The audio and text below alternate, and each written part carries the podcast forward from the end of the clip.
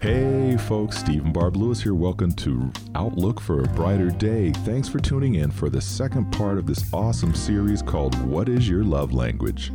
Stay tuned, folks. It's going to be a good one, right, Mrs. Lewis? You're going to love this one.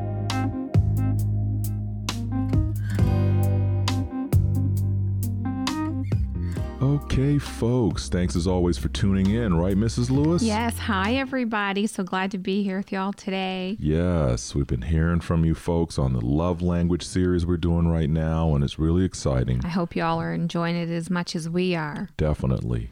So, we're going to jump right in. So, once again, in this three part series, we'll be sharing something amazing with you to help your marriage grow stronger.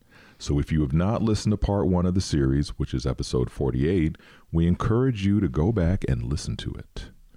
If you value your marriage and want to learn more about your spouse, this series is for you as we encourage you to watch all the episodes and sit down and discuss the love languages.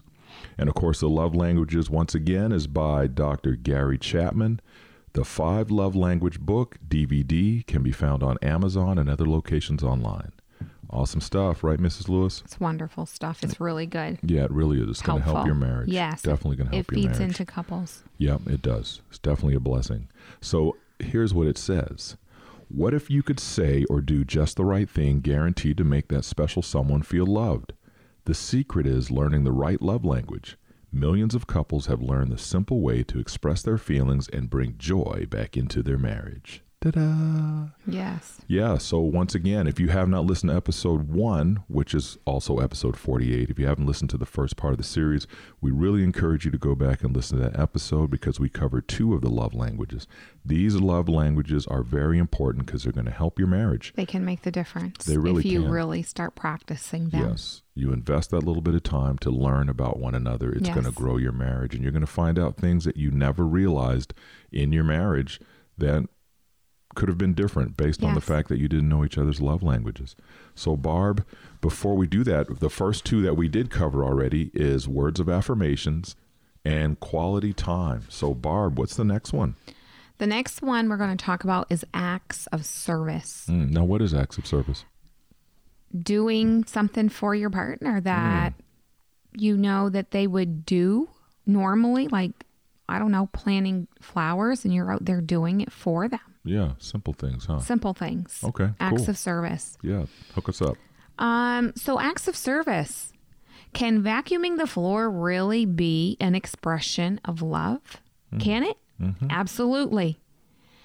Anything you do to ease the burdens of responsibilities weighing on an acts of service person will speak volumes to them. Mm-hmm. The words he or she most want to hear is, let me do that for you, Nice. or let me help you with that. yes.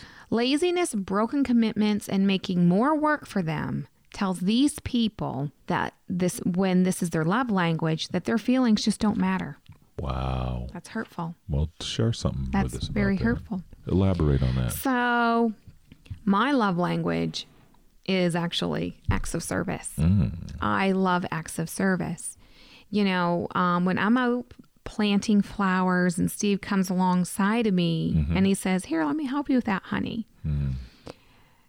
That's acts of service. That's showing me. He's showing me. It doesn't cost him any money. It costs him just his acts of service and kindness and helping me that he is investing in me, that my feelings matter to him, and that he's actually helping me.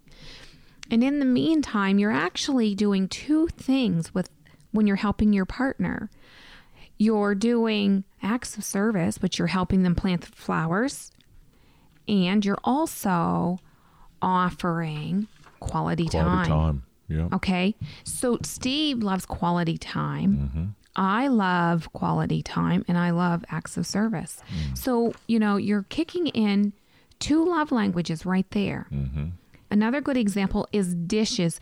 You've heard me say relationships is made in the kitchen. When you're in there cooking together, that's yes. acts of service. You're helping each other. That is quality time. When you're in there, one's washing the dishes, one is drying the dishes, putting away, sweeping the floor. That's acts of service because maybe you're like, that's my love language. So Steve's in there helping me. Spending time. He's spending time with me. Mm-hmm. Actually, time uh, quality time is Steve's love language too. So it's Mm-hmm. win win. Yep.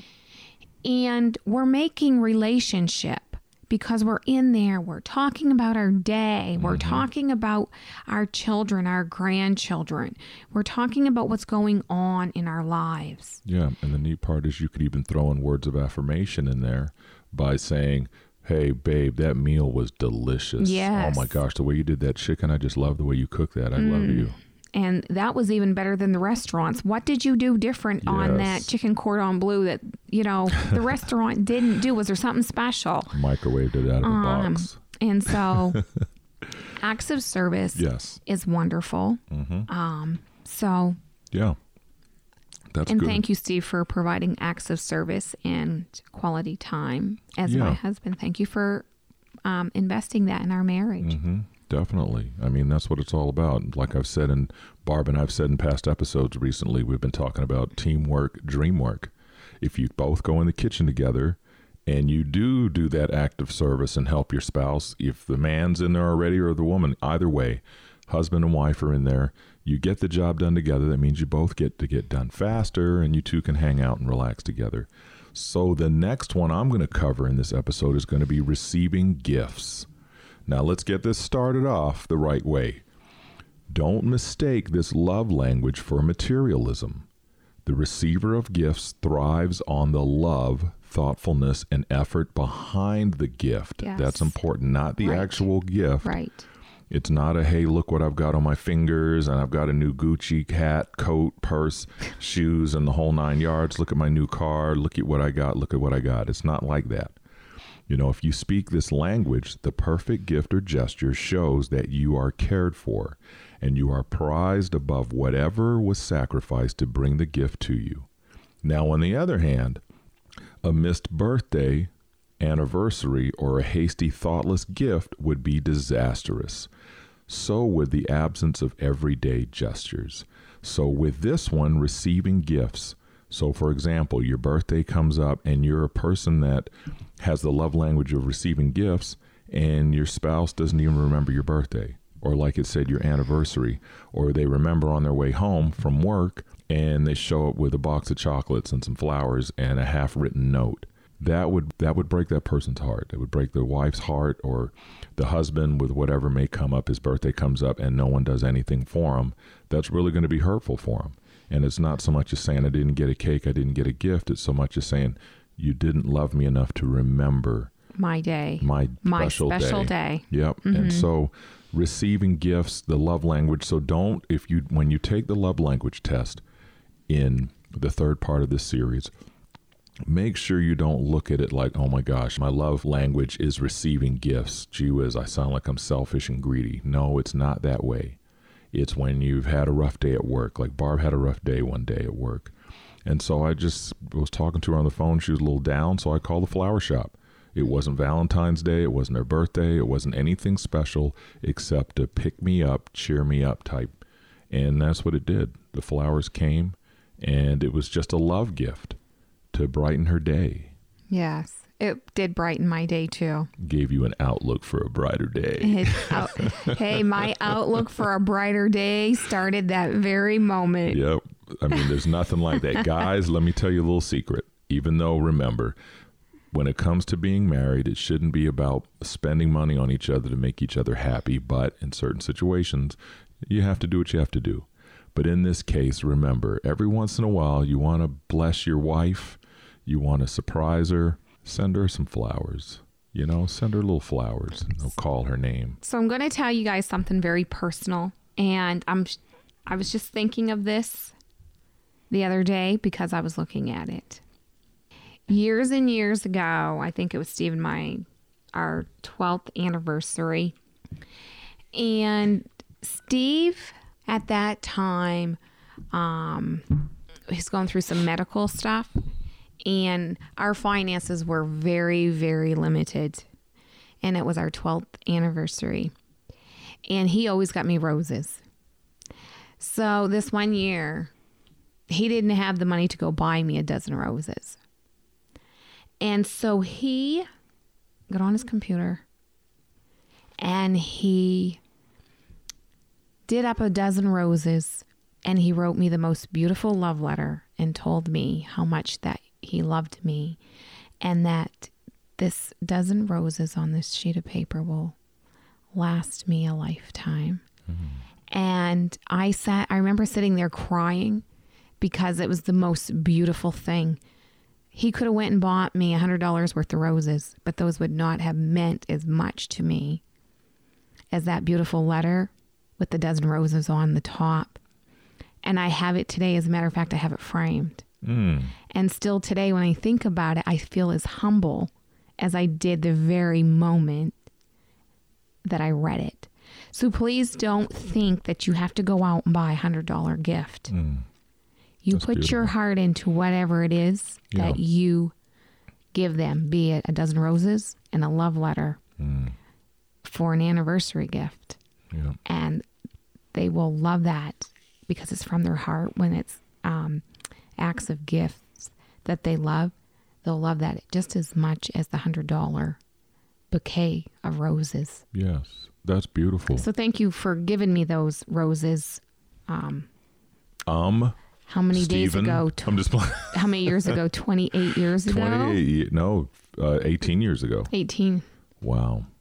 Yeah. Thank you for giving me those roses You're in my love letter 18 years ago. 18 years ago. Yes. So It's it's the little things. that you know? was, it was a little thing, Yeah, it was a little thing, but it, was, a big so thing. big because Yes. still today, that still has a special place in my heart. That moment, that gift, that, that act of love. Yes, and a nice tip for both of you, husband and wife. This is very important. Writing a love note is so powerful, even if it's only three sentences, because when you write them that love note from your heart, they get to reread that. You know, when you say it once, like, hey, babe, I love you. Thank you so much for being my wife. You're so amazing.